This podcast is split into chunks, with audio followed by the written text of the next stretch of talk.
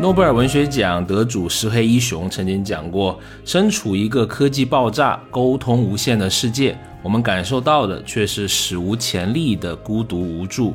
在全世界都可以社交起来的时候，我们却无法用最原始的方法获得真正有效的沟通。”我不希望别人就过分的干涉我的生活，就同样我可能造成了我在生活里面跟人家互动的那个机会，不管是主动还是被动的会变少。哎，大家好，欢迎来到最新一期的消费新知，我是 Neil。大家好，我是 Rene。哎。社恐啊，这两个字在这两年特别的火爆，几乎是无孔不入。呃，给大家公布一个数据啊，就是在去年，一个叫探探的社交平台，对吧？一部分的青年朋友应该了解，它联合了中国青年报啊，针对这个平台里面四千多名十八到三十五岁的。啊，用户呢进行了一个用户的访问，其中百分之四十自称是社恐，剩下的百分之十六呢不确定，觉得自己没有社恐的人是百分之四十四。所以，Rene 姐，你是不是属于哪一种？你是不是属于哪一？你是一个开放型问题还是选择题？我本来有一个预设，后面我想，你这个人不太会交流啊，真是。我有点啊。我我我觉得今天我选不确定，因为为什么就是就是。我其实不是一个就不像你有对吗？是一个社交特别牛的人，我就一般般，就也没有太多的什么好朋友，就是什么微信的那个联络人是五千个那一种那么吓人的。我就好像就是我是属于不确定，我感觉啊，就有时候我是真的感觉我自己不喜欢社交的。我是不太爱社交的那一种，就比方说啊，我就希望去呃什么理发店啊什么，我就是一个固定的那个理发师，呃，不要每次都上来一个新的或者一个特别大的店给我推销啊那一些东西。然后疫情之后的话，感觉症状有一点加重，就比如说去那个逛商店，其实是很想逛商店，因为很久没逛，但看到导购呢，又觉得心里有点发毛。就希望他一走过来，然后我就跟他的目光回避，然后转头假装看衣服，然后你就用耳朵在听，发现他又向你走近的时候，又往后退两步，直到退出店面。就是看到这些的那个情况的时候，会有一点点焦虑。是，然后所有比如说能够网上预约的。的事情，我就希望能够在网上办掉，就网上能够解决的事情，然后实在不行，我再去那个实体的那一些地方去办。就你呢，大牛？不牛不牛，我我把它定义为叫社交变色龙啊，是怎么回事呢？哎呦，好，好，今天你是什么颜色？心情是蓝色的。哎呦，主要是 呃，因为要做市场的工作嘛，或运营的工作，有时候你为了工作是要有一些 social 或者是社交的，嗯，它是一个你没办法的事情吧，对吧？而且我觉得我是一个蛮有表达欲的人，就是我是一个蛮喜欢创作内容的人。对，可能我的这些表达欲会让你觉得我是一个还挺喜欢社交的人。对，但我也承认啊，我我在某些时段是蛮喜欢和人讲话的，可能有时候讲起来都滔滔不绝，对吧？就像现在这样子啊。但是，对，一天大概有二十三个小时处在这个阶段，说梦话都要唱 rap 是吧？可能是这样，但是。这我就不知道了，但是呃，我蛮喜欢独处的，其实就是我我蛮享受独处的这个时间的，特别是这两年大部分的时间都是在家工作，我就蛮喜欢这种哎呀清心寡淡的感觉，特别是我在的这个小区又特别特别的安静，呃，你在这个里面。好像重新认识到自己，就是每天看镜子，见得最多的人是自己，这种对吧？啊，Rene 姐成为我唯一在外界的一个联系的出口。哎呦，就经常在那个视频电话里 出现我的一张脸部特写。对对对，作为你微信仅有的一百个联系人，我倍感荣耀。就是我这个情况就不就就不确定吧。就是我我蛮享受社交的场合，但是我同时也蛮享受我一个人独处的空间。对。就是这个还挺有意思的，就在我我这个外人朋友的那个眼里，就是 Neil 就是一个社交挺挺有能力的一个外向的一个人，可能他自己就是自己说自己是一个清心寡欲的人啊，打一个问号。但时常我们会面临这样的一些这个矛盾，就是呃，可能在很多人的其他人的这个眼里面。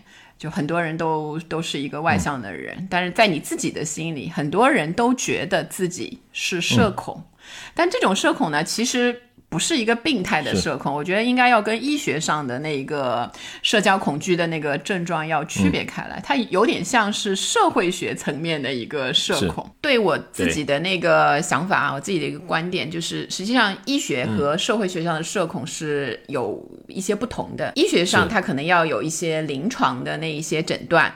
我这里呢，我看过一个就是呃，哥伦比亚大学精神病学家叫迈克尔利伯维茨。他编制的一个社交焦虑量表，就是 LSAS，就是它就是一个可以初步先去诊断一下的一个一个量表。对，呃，这个就作为一种医学上诊断的一个依据。如果这个上面有一些问题的话，可能代表你真的是呃在医学上的那一些社恐的倾向。而社会学上的这个社恐的倾向呢，其实差不多像是一个自我标签，有一点像流行病。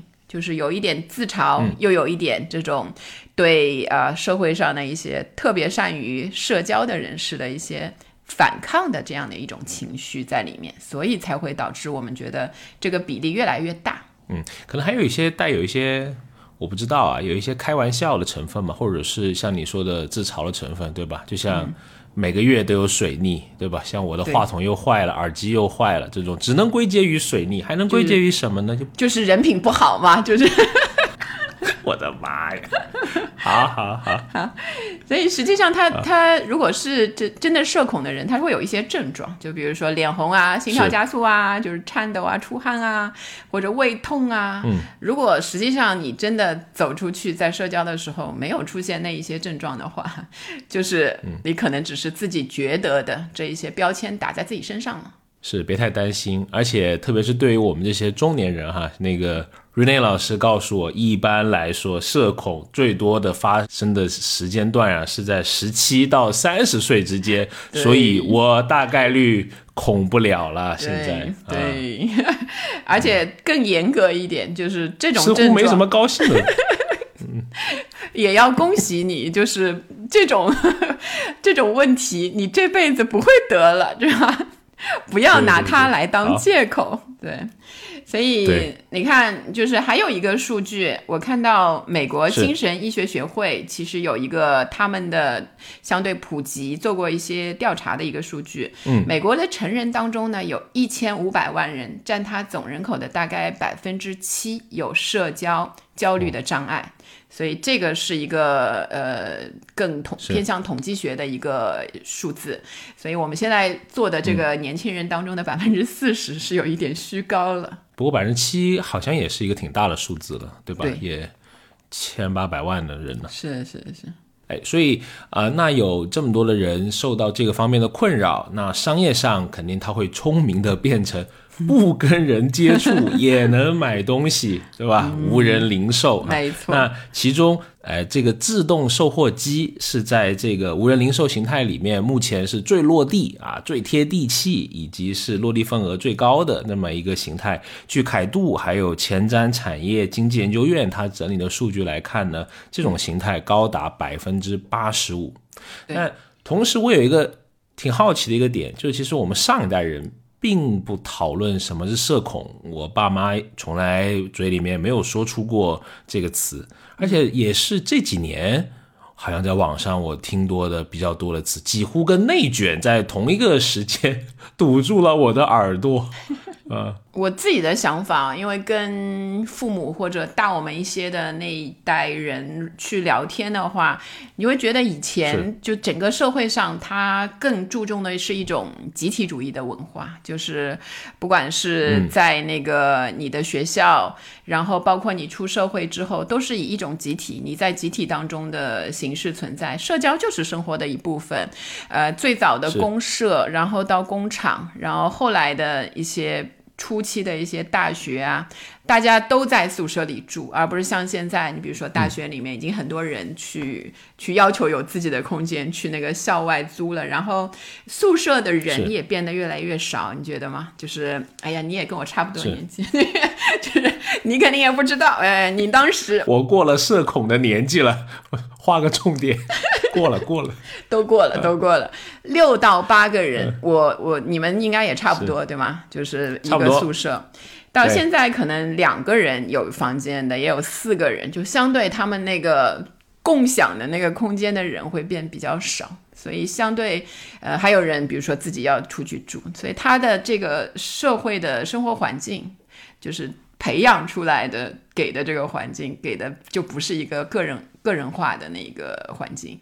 对，而且你看，其实即使是在宿舍里面，集体宿舍里面，你在小红书随便都能看到如何打造自己温馨的小空间，对吧？拉一个帘子，里面还有那种伸缩的啊，看 pad 或者打游戏的那种台子的，就各种的牛人的这种 DIY 的仪器，它很需要独处的空间吧。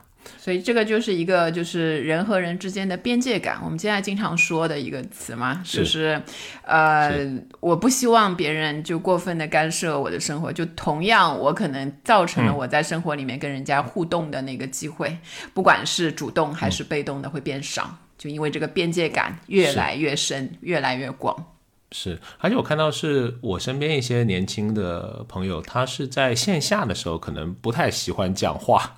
可能他会把他自己定义为一个轻微有一些线下不喜欢说话，但在线上可活跃了。那个表情包，哎呀，偷的我都有点不好意思了啊！我的表情包基本来自于偷别人的，所以就是他有一个区别。呃，我还有一个感觉，是不是那些人是见了那个 Neo 你，所以 变成了社恐？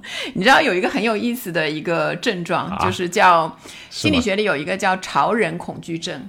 就潮流的潮，怎么讲？所以你在生活当中啊，你在路对面，比如说迎面走过一个打扮特别嗯 fashion，特别的入时潮，就是感觉是特别厉害的那个风格的那种人的时候，你心里是。会有一种害怕的感觉。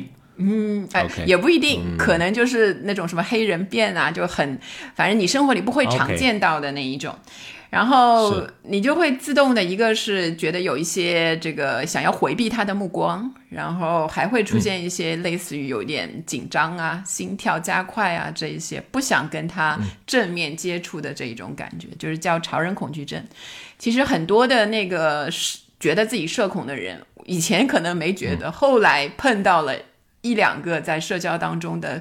就是我们叫社交牛叉症那个词要，那个对对对对对对那一种人的时候，他会觉得，哎，我好像有一点社恐，我对社交有一点点的那个障碍，是因为这个原因。有对比之下，是哎，这个什么社交牛叉症啊，我感觉现在新闻里面都可以直接说脏话了。但是我们为了不必要的麻烦。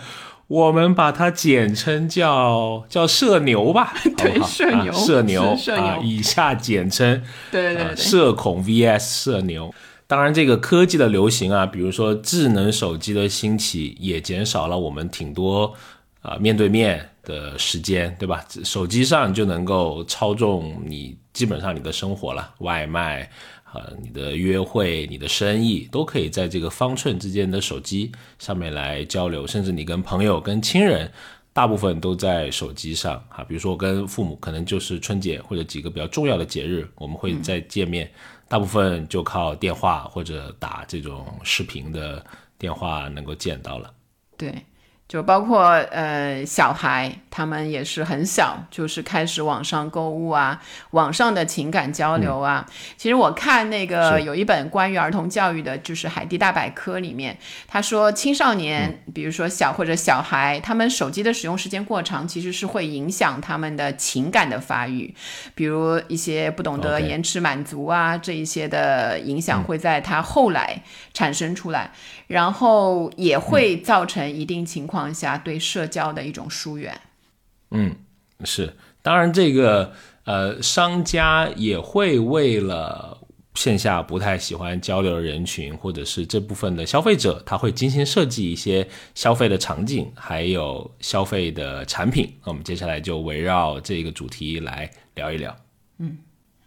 我其实觉得啊，就是有一些产品是那个社恐的人群他会特别爱的，就是先给大家推出。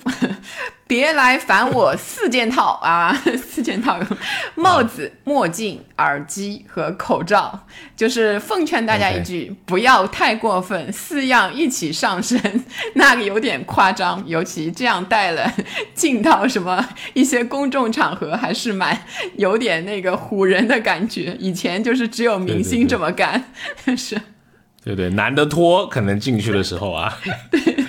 也难得装，是，对，嗯，然后我还有看到，现在连健身都可以一个人在家搞定了，对吧？不不去健身房，对对对对对，尤其疫情之后，哎，对对对，而且你还有很多的这个所谓的智能的硬件哈，你不是跟着一个 Keep 干练啊，比如说现在有那个叫什么智能的健身镜啊，我看到电视上看到过一次那种，电视看到过。啊。你们家电视购物挺好的，我感觉。新闻新闻什么电视购物还没有到那个年纪，真是。不是，我就做这个工作的，为了工作需要，也要看一看电视购物啊。有道理，有道理。嗯，对我朋友圈都刷了过好几次了，就是卖这种所谓呃健身魔镜的，不便宜，大几千，六七千吧，好几个版本啊。嗯。对，我最早知道它就是因为那个 Lululemon 啊，就是那个瑜伽服的知名的品牌，它收购了一个叫做 Mirror 就镜子啊的这个品牌的健身镜啊，花了五亿美金吧。然后国内的也有很多类似的产品开始蜂拥而至啊。我手头上收到就是乐客、咕咚、什么小乔体育、易健，这个叫 Feature。类似好多，而且看到这个天眼查上面的数据，在智能健身镜的这个呃领域，有十余家企业产生了超二十起的融资啊，这个融资的金额从数百万起啊不等。传说深圳现在有几十家的公司都在同时做健身镜，哇塞！所以其实大家做的是一个大同小异的商品，就是因为这一部分的人群，呃，非常的有利可图。是，所以华强北健身镜指日可待。是 是是。还有一个就是，其实常见的啊，社恐比较爱买的产品就是各种的方便食品，他可以买了在家一个人做。我们之前在那个艺人消费里面也说过，对各种速冻食品啊，或者什么自嗨锅啊，其实卖的非常好。当然，艺人消费并不意味着那个一定是社恐那一部分的那那有那个特质的人群，但是就是很多觉得自己社恐的人会挺爱买这一类的那个。产品，因为避免了他自己去外面堂食的时候要跟人互动的那一些尴尬。嗯，是。还有比如说，我们现在在手机上面能做的导航，对吧？问路都不需要问别人了。虽然我一年大概也会有两三次的时间，因为长得比较和蔼可亲，会被人问路。但是我们大部分大概率，你出去玩的时候都是在手机上面不求人，对吧？自己点一点。哎，你就你就能到，你还可以顺便订当地，你可能从来没到过一个地方，阿姨打开美团就能知道什么好吃的，对吧？打开或者它的外卖的服务，哎，就能够送到你的跟前，特别的方便。是是是。然后除了上面说的有一些虚拟类的，比如说游戏、网游这个产品啊，游戏。有一个数据，就是二零二零年国内游戏的总用户的规模已经达到了六点二六亿，其中呢，单身用户贡献了一大半的销售额。所以你看，就是呃这一部分的人，当然我们又要加一个注明啊，不一定说明他们都是社恐，但的确，对对对，防杠标签，对，就是的确你很多人。不想去，你知道外面的游戏房对吧？其实我我觉得的确也很少现在去网吧呀、游戏房呀打。游戏房，你这种名词，哎，其实挺好玩的。我最近还去抓娃娃了 啊，那个，所以很多人的网游就是网游的那一部分人，他花了很多时间，因为其实除了娱乐之外，在网游里还有一些社交的功能。其实他会不会感到孤单？对，这种对可以消灭孤独感的。这一些选择，其实，在社恐人群里面还是挺流行的。是，哎呀，想起十几年前我们打魔兽世界的时候，哎呀，可好了，上面哎呀，和蔼可亲。哎，最近不是有个新闻说，那个《仙剑》《仙剑》又出了新的一版，对吗？那个一代人的，我应该割不了我的韭菜了。那个对你来说就是太新了的回忆了。啊 啊，太新了！你就是那个什么什么龙时代的泡泡啊？那当然啊，就是比如说你可能因为社交距离或者实体的购物给你带来一些紧张，那现在流行的直播的购物，哎，恰如其分的它进来了，对吧？不用跟任何人见面，喜欢的商品都能还能找一个人给你讲解，巴拉巴拉讲，然后直接。呃，送到家，感觉是一个好像挺理想的，对吧？对，而且因为他看不到你，你又能看到他，嘿嘿这个 这是另外一种阴暗的心理哎，你这个我要好好研究一下。满足了能看到人的 这个理想的场景，然后你还可以打字跟他交流，就是他会那个巴拉巴拉跟你讲，对不对？只能打字跟他交流，好像，然后语音能交流的比较少吧，也不连线比较少一些。啊，完美。是，哎呀。所以你看，你刚才提到的那个社交距离嘛，其实最最近这一两年，这个口罩时代，因为疫情的影响，嗯，所以这个社交距离的产生，在某种意义上也是催生了很多觉得自己有社恐的那些人群。就不管有的人是因为对健康的这个在意，还是内心对这个社交的恐惧，所以他表现出来的都是一些嗯，有一些避免社交的特质。然后呢，其在不同的那个消费场景当中啊，其实我们刚才说的一些，除了爱买的产品，也有一些人喜欢的一种，在这个消费场景里面对社恐友好的一些设计也挺多的。我们大概是分成了四类，等一下我们会讲一下。嗯，就第一类就是购物，直接是买东西。买东西里面就是呃，不管你买的是什么吧，你现在大部分都可以选择无接触配送。就一个是疫情，疫情出来之后，就是这一部分可以让你选择了。以前可能也一定要你签收啊，我觉得以前快递还是要当面打开啊什么，后来大家都不用了，就扔那儿了，对吧？然后还有快递可以自提，放在一个那个，比如说那个蜂巢啊，或者是小区的某一个地方啊之类的。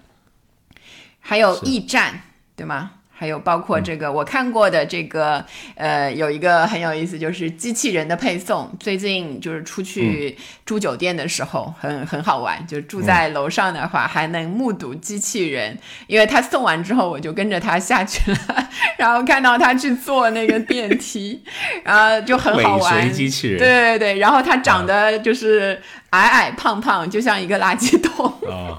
就是有的，因为没有做的很可爱，就是做的黑黑的，你知道。然后有一个显示屏，这样一个一个那个奔奔跑的垃圾桶 就在那里。然后他在等电梯的时候，还会有一些乱七八糟的垃圾话，那个很好玩。哦，大家有兴趣可以。别靠近我，我在等电梯。对对，我在等电梯，我在工作中。他还会说什么什么？工作中。然后请往里面让一下，我要进来啦。这个很好笑，就是。我们小区的那个菜鸟驿站啊，可能是因为啊，我因为我们在这个啊电商之都嘛，对吧？它会配备一些比较呃新潮的，我它就配了个机器人，叫小蛮牛。啊我特地看了一下，感觉智商有一点不高。知道为什么。我还专门拍了一些他的视频啊，就他真的会呃自动避让那些车的，因为他有一个摄像头，对吧？我那天 那我就放心，还跟我老婆说，我说这个下雨的时候怎么办呀？然后我们定睛一看，它上面有一个小雨刷在他的摄像头的啊，就下雨天也能 送，意思是啊无惧风雨。所以，所以你看，现在这种用利用机器人的那个配送还是发展的特别快，因为有适合它的这些土壤和环境在。然后我还看到那个像这种呃买东西之后啊，尤其是你跟其他人一起买的时候，有一个要问人家收钱的时候，就是社恐的人很难，你知道，就是微信问人家要钱，或者当面问人家说，哎，刚才一起买的那个奶茶能不能就是把钱给我，也觉得很困难。是。微信收款还有支付宝都有 AA，就自动可以去 AA 收款的功能，这个设计我觉得挺好的。是，不过那个入口有点深啊。你可以作为跟啊这个想跟打交道的人建立第一步关系的这个秘诀，我来教你 A A 收款，蛮深的这个入口，第一次用还不太好用。你们这种社牛的人真是。各种奇技淫巧啊！当然，呃，我觉得，因为我们这段时间在做这个新线女性的调研嘛，之前有一个被访者，我印象里面挺深刻的，就是她现在很喜欢吃蛋糕，但是她基本上呢都不在线下买了。当然，她不是为了呃那个有一点恐惧啊，她就是觉得在微信上面能够操纵一切，而且商家他提供了。在微信上面，整个流程呢，从点单到配送，全部都在微信上面能够完成。啊，他觉得这样非常的方便，而且他经常，我记得他一句话挺有意思的，他说：“如果为了买一个蛋糕去一下商场，感觉不值得。”对啊，就是他宁愿这个时间他得安排在别的地方。是。所以，社交对他们对很多人来说，就是他要有一个可以跟他相等的一个平衡的理由，才能支撑他们对 走出家门去社交，要不然他就觉得这是好好像价值不高、无意义的一个一个行动。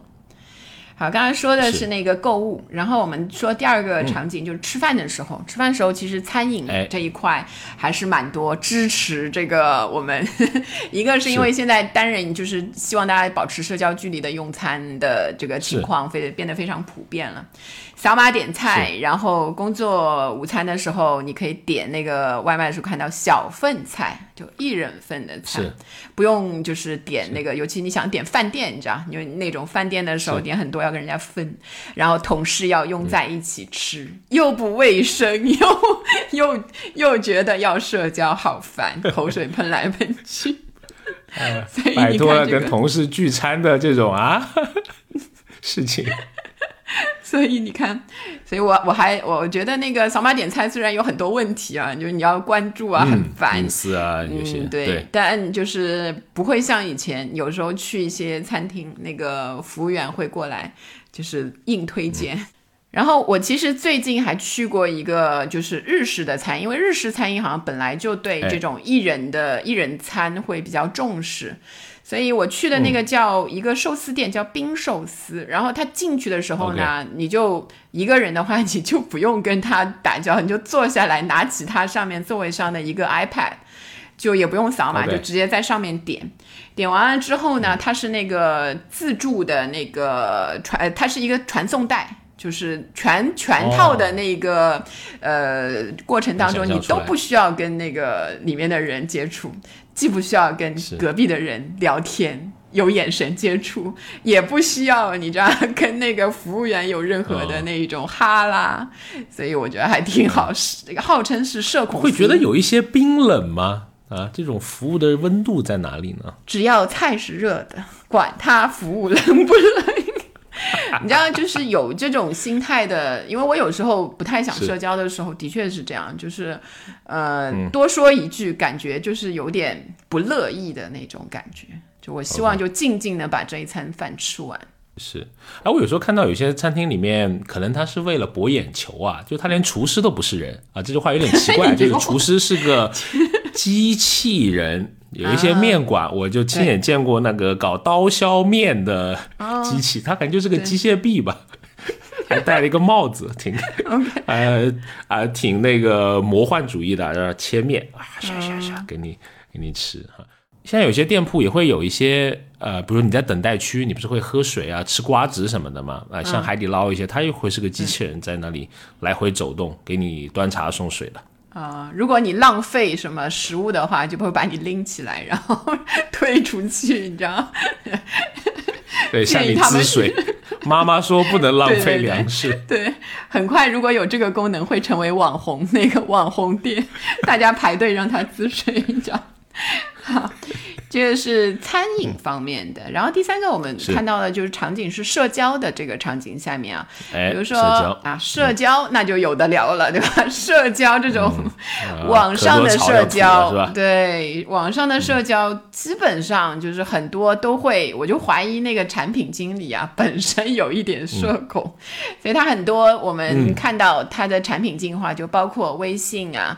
这作为那个产品的进化的过程中的一些修修改改，其实都考虑到了这些。比如说以前我用在微信之前，我比较多的一个工作时候会用那个 WhatsApp，然后 WhatsApp 有一个。已读的功能，你知道吗？还有你正在那个输入啊那一些的功能，很讨厌。尤其你当你用它来那个工作的使用的时候，就真的很讨厌，因为都能知道你看没看那个信息。然后后来就是我发现那个。微信就没有这个功能，太好了，就是也不知道你反正到时候正在输入还是存在哈。这个这个，我觉得他们可以考虑拿掉。为什么要看到对方正在输入呢？我也不懂 这个。这个分享一个小故事啊，我前两天就在那个拼多多上面退货啊，然后就跟那个客服交流，他那个聊天也是有正在输入的，我就看到那个客服。可能打了一段字，哎，他停住了，然后又重新打，我就在说，嗯，对面在出什么策略呢？我得怎么应对？就他可能打了一段，觉得自己不够级别处理你这样的那个 老手的 case，转给他的老板，你知道已经转了三级了。有句话不知当讲不当讲，就能看到他思考的这个过程。是是是。还有有点尴尬的，其实啊，会觉得好像这个客服不太那个用心或者怎么样。对它其实就是本来你写一段字，就是扔一个纸条过去，就比如说你这个网网上就可以看成这样过程的。这莫名其妙，你看到他那个正在输入，感觉他在写字的过程中，你跟他有一种心灵上的一个互动，这感觉有的人觉得好，有的人可能觉得不好。是有一个智斗的一个这个过程哈，那可能是我是在这个特殊的这个为。也不叫维权吧，这个退退货的场景里面，我会觉得这样子好像好像在算计我，或者是怎么说话那么小心呢？不就是一个五块钱的东西吗？五块钱你也退，你还是人吗？我是一个例子，就这种的，注意注意。其实微信还有一个挺好的功能，就是这个我觉得是特别好，就是几乎百分之九十九的人都觉得好，就是退群。有时候你莫名其妙被拉到一个莫名其妙的群里，无痕迹退群对，不会提醒里面的人，这个很好哎，就是无声无息，很好。哎呀，啊，你们这些影视高人就喜欢这种东西。啊，我觉得那个钉钉刚出来有一个功能，我其实特别不习惯，就是钉一下，就你不理它之后，因为我有我们有一段时间吧，会用过呃钉钉哈，然后会打个电话给你，哇，这个太可怕了，就是非得让我呃听到这个这个东西，但好像现在用的人。比较少，或者是我现在用钉钉，呃，就就比较少的关系吧。我不知道这个功能还存不存在啊？就直接追命电话打到你，有有点可怕的。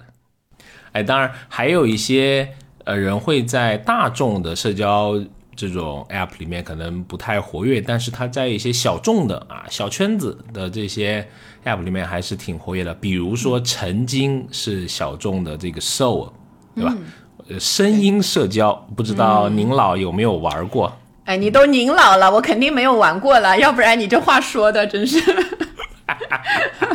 好，我听说过，我不能有这样的偏见，嗯。啊，听说过，好的，对对对，因为我自己还蛮喜欢看社交产品的嘛，对吧？然后我在我曾经有一段时间在出差的时候啊，就还蛮喜欢去摸一下这个产品，对吧？让我们这个运营的思维不能够啊这么的迟钝，得敏锐的捕捉住目标消费者的神经，对对啊，我就在上面出差的时候去呢，那个。身边没有人嘛，对吧？寂寞嘛，可以了吗？对对对，满足你的偏见了吗？好好啊，好，哎，但是真有一个很有意思的就是在调研中的故事啊，就是我连线上一个应该是女生，我没记错的话啊，因为她会默认好像是跟异性这个之间有一个关联，那对吧？那人天生是喜欢 这样子的交流的场景的嘛？对，这不能怪我啊，这是系统的推荐啊。然后我们就就稍微聊了一会儿，然后啊，我说，哎，我就是那个做互联网的，我觉得这个产品挺有意思的。他说，我也是。哎呦，哎呦，聊了半个小时社交产品啊，非常开心啊，很高质量的一次互动。呃，虽然跟这个 上午都没什么都没什么关系了，原来对方也是一个来摸产品的。哎呦呦呦，挺有意思的。好 好。好，我姑且相信，对吧？这是一次产品人之间的那个遇见。还有过，还有什么 那个现在比较适合社恐人群的小众社交吗？你觉得？嗯，我不知道适不适合社恐人群啊。但小众社交，比如说，呃，我们在玩的这个小宇宙的，它的这个公司有做一个叫极客，我觉得它上面的讨论的氛围，我暂时来看还是挺好的。那跟微博非常不一样，你还可以在上面，呃，聊一些。比较深刻或者是比较理智的一些话题吧，因为还是一个流行度没有那么高的，但是在一些圈层里面还是挺流行的这种偏小众的社交产品。我觉得这就是这种产品的一个美丽的地方。如果你长大成为像微博这样子的，可能对于像我这样子的不太喜欢在广场里面喊话的人，就觉得哎有一点问题。比如更早，比如说你看那个 Clubhouse 刚出来的时候。哇，好突然在上面见到了好多以前不爱讲话的人，怎么跑到那个上面跟人家讲话了？对对对，还排队对吧？就是我排在那个后面，对对对，还 在那个死乞白赖在朋友圈要邀请码，哎呦，这是的，是的，蛮有意思，是。我那个小众这一些小众的社交 APP，在我看来啊，就是比如说它是会吸引一些其实，在社交在线下的时候没有那么活跃的人去上去，然后你在上面，因为它小而美嘛，然后又有一些同好，跟你有相同趣味、相同的兴趣的人，强一些。对对对，一个是它让你触及到了那些人群，然后另外一个相应的也有一个一个或者说另外一个作用，就是你会处在一个茧房的社交里，周围。都是跟你差不多的人，是越来越像，互相之间接触到的面、交换的信息，可能到了一定的程度之后就是这样。对，然后除了那个社交，其实我们也也说，就是嗯。大部分的这些社恐人群，呃，如果能够愿意走到线下去社交一下的话，其实对他们也有很大的这个好处。你有机会接触到，所以有一个那个现在很流行的一个游戏吧，你就姑且称为是游戏。剧本杀，剧本杀在最近这一年非常非常的流行。哎，玩过两次。你看，社牛的人就是 社牛的人摸一下产品，号称社恐良药。摸一下产品，又去摸，又遇到了两个做产品的美眉。好，那个我这儿有一个数据，美团有一个二零二一年实体剧本杀消费洞察的报告，所以它是一个线下的那一个，呃。估计说，二零二一年中国实体的剧本杀市场规模会达到一百五十四点二亿元，然后消费者的那个数量会达到九百四十一万，其实还是蛮大的一个数字。哎，我在美团上面我有看过，除了剧本杀，还有专门的，现在叫什么？怎么归结呢？叫什么 Party 交友馆？就他会上面去。也是异性之间比较多啊，就是给你营造一个不存在的综艺感觉啊，你可以在上面玩游戏。可能刚开始你要戴面具什么，它有蛮多的呃这种的设定。我经常在里面看到评论，就是很有意思，会写对社恐人群很友好啊，这是他的一个兴致勃勃的样子，又想去摸一摸产品了，是不是？这个产品还没摸过，因为我觉得可能有风险。好，要去正规的地方哦。瑞内姐提醒你。好，然后网上社交的一个一个副产品啊，就是很有意思，就是表情包。你刚才说的表情包流行，还有还有呢，你会发现就是。自觉自己觉得自己，比如说在普通的线下社交里有一些呃短处的，不是太擅长的人，他其实在网上的社交的时候，非常的喜欢加一些，就是我我现在我讲出来很怪啊，就是嗯嗯嗯嗯这样的字，或者是什么什么哈，或者是哈哈哈，就是类似这样的字。这不就是我吗？辅助，对我就是哈哈哈哈开头，哈哈哈哈结尾啊。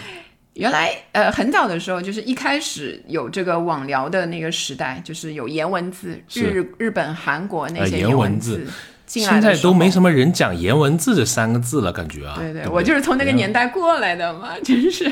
当时我们做一些研究就很有意思，那边的女女孩子嘛，如果不加一些颜文字或者是 emoji 这样的表情，就笑啊之类的。他会觉得说话是很没有礼貌的，就是一个相对生硬的一个语气。其实到现在是推到现在，其实这一个特质还在。很多人会觉得不加这一些，或者是尾巴上带一个波浪线，感觉自己的口气是生硬的。我感觉怎么这都在说我呀？缓解一下这个，对吧？就是假，好像你可能是正好相反，线下没有社恐，线上有了，所以要加上那一些东西，让自己觉得自己。我加上这些，更想让他感觉我跟他的交流是一个线下的感觉，我反而会是这样想的，因为你打冷冰冰的文字，什么是的，就会感觉很奇怪。特别是有些刚开始，如果你的网络习惯没有那么熟练的话，只打一个是好。对吧？好和好的和好的啊，是三种语气。哎呦，我看你这个这个，哎呀，矫情啊！不过你说也有道理，就是实际上我以前看过一句话，忘了是从哪里来的，就是说他他是说，就是历史从来没有像现在啊当下这这一刻一样，就是对我们之间的这种社交技能有。这么高的要求，好像不加一个波浪线，或者不加一个啊，或者是不加一个什么东西，你就会觉得对方会认为你生硬这样的。是，哎，你这话讲的我突然有点抽离，怪不得我在露营的时候望着那一堆篝火，望着平静洒的月光的湖面，感觉那一刻无比的自由，管他什么哈哈哈呢。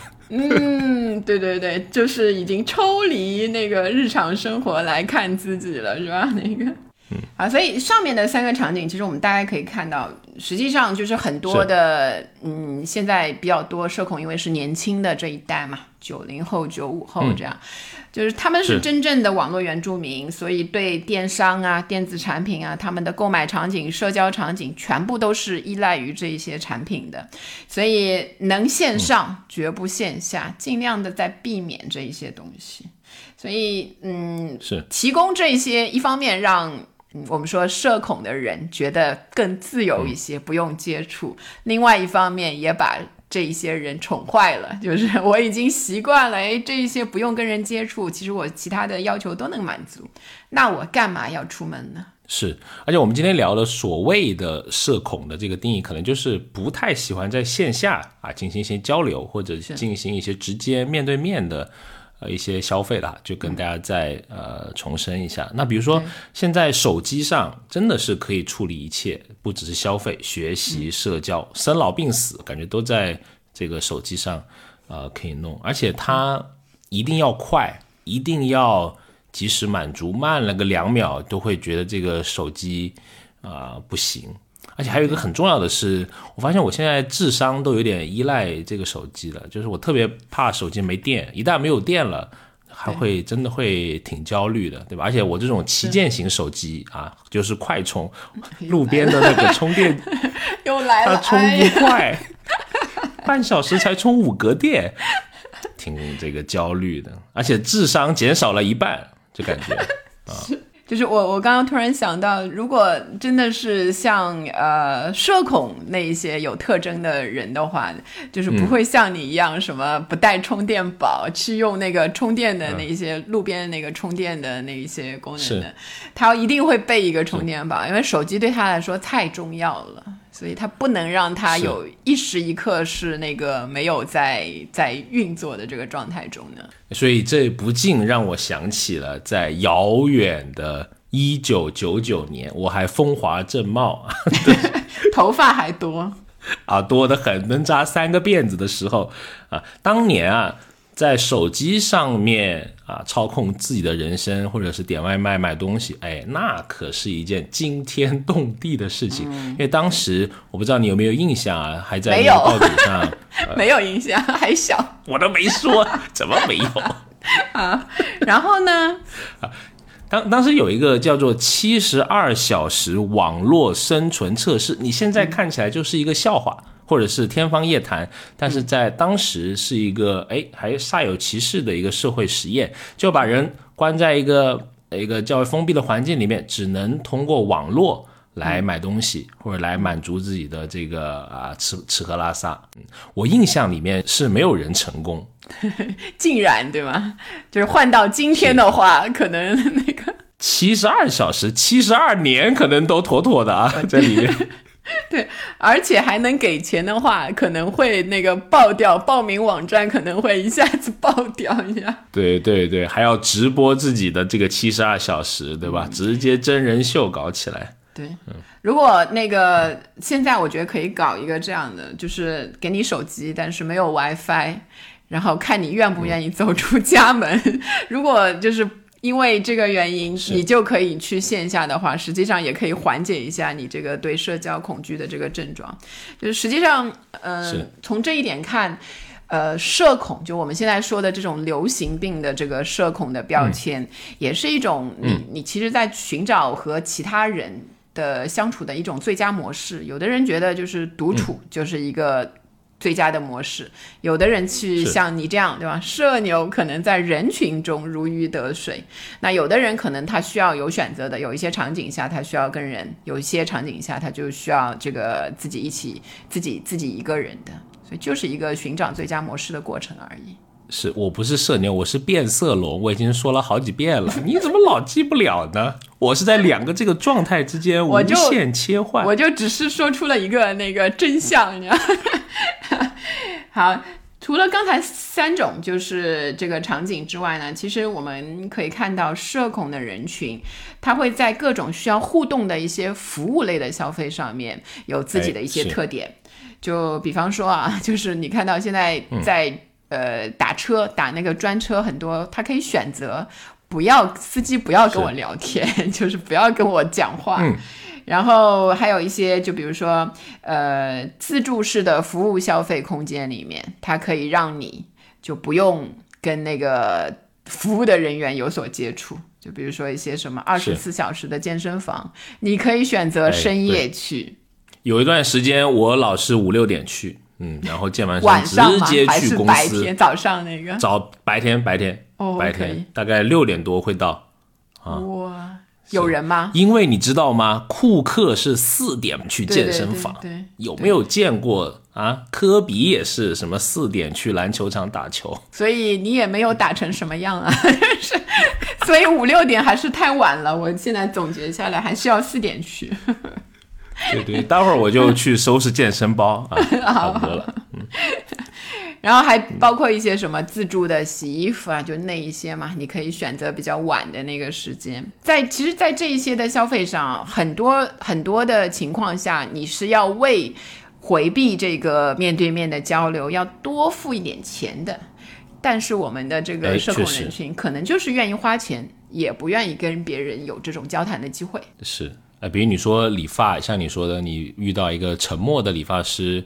对，沉默的 Tony 老师，就是我觉得是前几年就是 人生的一个一个非常好的一个境遇，因为我就跟着那个，他是一个工作室，所以就他一个人和另外就是，其实他是一个夫妻老婆店的那个概念，就是他跟他太太是，所以没有多余的那个交谈，他就知根知底，知道你的法制，也不会跟你推销。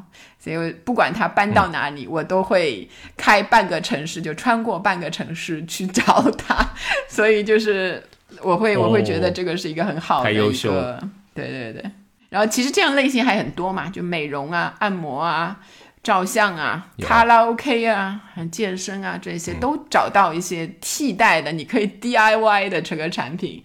当然也意味着你可能会付出更多的钱。其实为了享受这些你独处或者是安静的这个空间，是，比如你刚才说那些呃物流的平台或者驿站也好，用机器人对吧？或甚至它是人工给你送上来，它连门都不敲。我们现在是这样，又直接把东西放你门口，然后你在那个菜鸟里面收到一条消息，已签收豆那个冒号 客户家的门口。真人真事，我经常收到这样的消息。对，我我也会看到什么门把手签收啊，就类似这一些。然后我们的物业很贴心啊，他在我们门把手后面，他设计了一个挂钩，因为有些东西是啊，对对对，不方便放在地上了嘛，对吧？比如说一些生鲜或者什么，哎，你可以挂起来。嗯。啊，我们说的这些就是在产品方面很好的那个设计，提供给消费者的。嗯，也有一些就是不太好的设计。其实要吐槽，可以做两个小时的节目，稍微跟大家说一说。我们也觉得，就是其实我们没有特别严重的这个社恐的人，可能都会受不了的。海底捞社牛也也受不了，要社交恐龙来才行了。社交哥斯拉。好，那个好，来 海底捞就是专门针对社交哥斯拉的一种设计，你知道，载歌载舞，团团包围，给你带上，然后把你拥在中间，逃也逃不了。就是那个什么生日的时候，对吧？我觉得那个有点可怕的，其实。对对对。然后很尴尬，就是因为我也试过一次，莫名其妙围在中间。但是现在我看到海底捞也推出了一个免打扰的那个服务，就你他的可以给你选择，就是离我远一点，就是那种。是，还有一些，比如说有一个东南亚菜啊，我不知道现在还流不流行啊，叫蕉叶啊，也是一个连锁餐馆吧，经常是不太多了，已经对，不是特别流行了啊。以前就经常你吃着吃着，哎，音乐响起来，哦，一群很热情的外国友人拉你起来跳舞，有时候鸡腿还吃到一半呢。而且是消消的时候跳一跳，对对对，真是这种互动，我希望大家以后就是餐厅的老板可以三思，你会失去我的，就是。然后还有就是电话，它很多现在一些像天猫的那个送货机器人电话。嗯，对对对，他会他会打给你，然后一个机器人的声音，然后你还得回答他，不回答又觉得很尴尬，回答又觉得自己很傻的那一种。哎，上次那个菜鸟给我打一个电话就挺有意思的，因为打电话的那个姑娘的声音啊，实在是太像机器人了。然后我故作聪明的就预设出来，我说：“嘿，又是机器人，哎，我来那个弄一下吧。”我就 我就直接问他一句，我说：“你是不是机器人？”因为根据我之前的经验，如果他是机器人的话，他会回答啊，对不起，我这里听不清楚，类似的，大家也可以去尝试。如果确定对方是机器人，但那个姑娘就也很冷冰冰的告诉我，呃，你好先生，我是真人客服，幸好没有说脏话来测试，不然就是挺尴尬的。哎，你应该有一道那个甄别题，因为你这句可能也是他预制好的一个回答呢，对不对？哦哎呀，哎呀，魔高一丈，人类人类又一次输给了 AI。好，然后还有一个不太好的设计，就是对社恐也很那个，就是微信的拍一拍。嗯，有时候就不管谁，就是你，你有时候进一个群，你很想看一个人的详细信息。点上去就直接把人家拍了一个跟头，你知道，他就会还会显示出来，那个拍一拍，然后还有一句他自定义的那个话，就各种各种那个内容的，就是还是蛮尴尬的。我一直有时候我真的误操作的时候，真的很想骂那个 PM。嗯，让他什么滚一滚。不要，这个是内心的 OS，不要说出来。哎，但我我反而这个跟你有点相左啊。我觉得他那个文案里面有些人蛮蛮精心设计的，是吧？拍了拍我什么锃亮的大脑门什么的，好像也也也挺幽默的，会心一笑吧。就是就给你一些发挥的余地嘛。就是你们这种社牛的，就是 变色龙的社交哥斯拉的一些那个 心理心理的活动空间。他这个他这个场景很有很有很有趣啊！我不知道他是不是这样思考的。就比如说是当别人回复了你个东西，你很想跟别人表达一个，呃，我知道了，已知道啊，已了解，但是你又觉得打字会有一点啊不太好，是吧？就就拍一拍别人，就表示对对对，哥收到了，类似这种吧。是，不过不管怎么样，对吧？它现在还存在着，希望它有一天能收掉这个功能。我个人的个人意见，个人意见，对对对。然后还有就是很有意思，就是现在很多人去点奶茶的时候会用他那个小程序，你在那儿就你已经站在那儿了，你也掏出一个手机，他会让你扫那个小程序。就你试过，就是又坚持要在那里点，坚持要在那里点的时候呢，现在那个奶茶的名字啊就巨长，你要把它念长一次念对就非常的不容易，就真的是会逼着你回到那个他提供的社恐友好设计里面去。然后还有就是我以前看过，就是像好像是奈雪的茶吧，就比如说，嗯，它会有一个什么。隐藏菜单，隐藏菜单你可以点的那一个呢，就不能就不能用那个小程序之类的点嘛。然后过到那边之后，对着那个店员说出一句，反正很肉麻的话，就类似什么“你是我的心肝宝贝”还是“我是你的心肝宝”，就类似那样的话，他才会给你那个隐藏菜单。多尴尬，你看，直接把社恐型的人群推到门外。对对，还可以设置一个大额优惠券，要表演一段舞蹈。啊，这规定的舞蹈才能够给你，这就算了吧，情愿不要了，就是啊，因为同时这是一个很好的发抖音的素材啊，对吧？商家也要采集他这个往外发的素材。当然了，还有很传统的，对吧？比如说什么叉叉叉楼上贵宾两位这种 啊，很奇怪的，然后山呼海啸，一堆人跟你鞠躬啊。不过这种店已经很久没去了啊。是，不过那个我觉得你就可以假装没看到，因为你。你不一定要跟他们每一个人都 say hi 呀，那个你可以。但是我觉得可能是他真正的目标客群里面喜欢的那种。然后结果山呼海啸把你迎上去，你以为很尊贵的那个要要享受服务，发现是让你去拼桌，那就更尴尬了。说那个小姐你一个人，要不跟这个三个人的桌挤一挤？现在没有空桌了，就是现在好像拼桌不多了，就是因为疫情的那个关系嘛。但以前就是比较热门的店，你如果一个人去吃，真的会有拼桌的，跟人家两个人的拼桌，然后菜还上在一起。我蛮建议拼桌的，我宁愿不吃了，或者是我等一等。哦。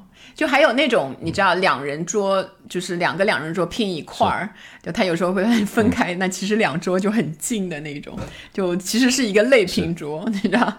但嗯，有时候有些人会觉得那个尴尬。不过其实也有一些啊居心叵测的商家，对吧？会故意放大这个所谓的社恐的这个这个标签吧，然后让这个人群有点无限制的被泛化，对吧？是。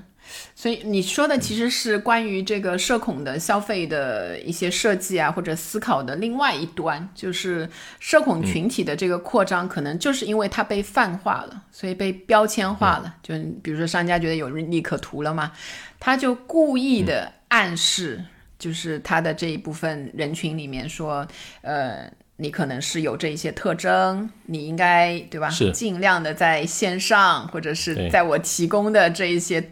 服务特质里面，那个放开你自己，尽量消费，而不是就是在一个更正常的一个线下的那个消费环境里面去。对，就类似那种你有病我有药的这种恐吓式的诱逼型的营销，我个人是比较讨厌的。而且，而且我觉得可能会真正伤害到那些，比如说就真正可能有这方面。呃，困扰的朋友，比如大家可能在开玩笑说，哦，我社恐，社恐，但是人家可能真的是有这个焦虑的，他怎么来更好的来让他的这个生活再好一些呢？可能是值得思考的一个问题哈。对对对，所以，呃，年轻人。年轻的人群，他有对就是非常坦诚的承认说自己害怕社交的这样一种那个勇敢，然后呢，他也会尽力去遮掩一些就是社会交往技能上的一些欠缺，就是这这种遮掩其实不是让商呃商家看到之后来利用的，而是其实还是一个科技是不是要向善的这一个这一个那个方向。嗯，举一个简单例子，比如说在城市的某一个街区里面，呃，路灯坏了，那商家在这个时候，你是向路过这边的人去买这个手电筒啊，这些照明的，让他们就说，哎，因为这里黑，你一定要买这些东西，还是说你去你去尽力的去修好那一个路灯，提供一个比较明亮的那个环境，让他们可以大家都可以正常的行走，其实这是两个方向。嗯。我觉得你讲的特别好，就科技向善，确实是这样。嗯，是是，不要老是为了几毛钱把我们呼得团团转，对吧？让这个生活再再好一点吧，让更多有不同特质的人啊，能够更便利的在一起生活呗。好，所以有句话说，没有人是一座孤岛，可以离开这个人际关系独活。所以回到比较实际的这个营销的这个角度，除了我们刚才说的这个是呃科技向善，对吗？另外，当然它对这个新零售啊、宅经济啊这一些都是非常非常好的机会，就包括电商啊、直播啊、私域啊、方便食品啊这一些我们提到的，大家愿意嗯去消费这一些东西，可能去代替一些嗯不必要的一些一些人际互动，我觉得是可以的。嗯。是，而且很多线上的这些啊大厂也慢慢在拓展线下的生意嘛，因为线下肯定是一个啊很有想象空间的一个，能够塑造场景感，同时跟你的品牌塑造也息息相关的，能够迅速拉近跟消费者距离的一个地方。是这个，我觉得是特别好的，就也包括就是符合我们刚才说的科技向善的这一个方向。就总的来说，一个开放包容的社会就应该允许多种选择存在，就是因为不爱社交是一类人群的选择。我们也把这个是可以你在线下安全的去一些消费场景当中消费，作为你一种选择的可能性。就我看到说，那个亚马逊他自己做了一个新百货大楼的计划，实际上就是会让那个这部分有社恐特征的那个人群走出来。它的线下的这个空间呢，就设计的非常非常的宽阔，就你不会真的摩肩接踵的那一种线下给人带来一种压迫感。然后服务也是有边界感的，然后实体的那个零售呢也是智能化。它大概是什么样呢？就比如说他，我看到那个文章里他举了一个例子，就是在那个百货大楼里面，每一个商品会有一个二维码，然后你进去之后呢，它符合你原来习惯，你就去刷一下。App 刷一下那个码就可以添加到虚虚拟的一个购物车里面。你如果要买衣服的话，然后你就把这些添完之后放一个下单，然后选好你的那个尺寸，你就待待在那个试衣间那边等着，然后就会有比如说呃真人也好，机器人也好，把你选好的送到你那个试衣间，让你去试。然后你也不需要就是跟人交流，合适的你就买，不合适的就无所谓，你就留那儿就行了。就整个可以既宽阔又有边界感，我觉得这个我如果有真的实现的话，我会愿意去试一下的。嗯，哎，下次你来杭州，我带你去那个那个阿里旁边那个青城里，就他们有一个自己做的一个商场嘛。嗯嗯，具体啥特点？你去。啊，吃个螃蟹什么的，哎呦哎呦，也请不起好吃的。机器人煮蟹吗？如果吃的不干净，就一个耳光。那 个小刘亲自为您挑选螃蟹，机器人是小刘。是，就他会有蛮多所谓的新零售了，比如说我也是最早在那里看到，比如说你可以刷脸啊，他也是蛮早有盒马啊什么这一套。在里面，当然，虽然它有一些东西是啊比较形式化的，但是你可以看到一些新的科技的东西，呃，在这个商场里面啊有一些体现哈。啊，比如说它那里，我们之前的节目我有我有说到，就它会有一些空间，就是你可以在里面 打打游戏、睡睡觉、吹吹牛，就是一个呃，或者是有些呃妈妈想要啊那个有一些哺乳的这些需求，有一些有一些这个呃独处的这种空间，它会有一些。新的消费的场景，在这个他们打造的所谓的这个样板间里面啊出现吧。是，嗯，哎，这个还可以试一下。杭州不愧是就是这一类新零售落地的一个电商之都啊。对对对，电商之都是。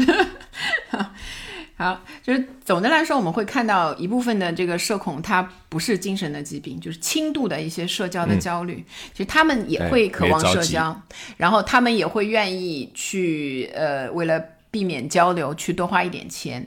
所以引导性的服务缓解焦虑，然后所以患有这一些的社恐。嗯，并不一定意味着你就是长期的在和疾病做做搏斗。看到一个那个研究的结果，就说如果合理的治疗、遵循医嘱的情况下，临床的这个社交恐惧症，其实症状的话也会在五个月之内得到改善。这其实也是提出了一些对呃，就是服务的提供者的一些一些要求，也是一个机会。就是如果有非常有效的这一类服务提供的话，很多人是愿意尝试、愿意去改善自己的目前的这个状况的。就我记得那个蒋勋说过一句话嘛，他说：“孤独没有什么不好，就是让孤独变得不好的，就因为你害怕孤独，就是你你首先把它作为是一个问题，你才会你才会去害怕它，有一些恐惧的产生。”所以，如果你不害怕它，就像对吧？你有说的，就是你有时候就是想一个人，对吧？独处的时间，其实对你来说，有时候是一个美妙的那个时光，而不是就是让人害怕的一个时光，就是应该有这样的一种境界。所以有时候，比尔盖茨他在每年有一段时间会把自己关到个屋子里面，只带书，我觉得这挺酷的。我看可能可以实践一下。哦，好，然后要带手机吗？待待几天。啊，手机也不带啊，真的，带钱就行了。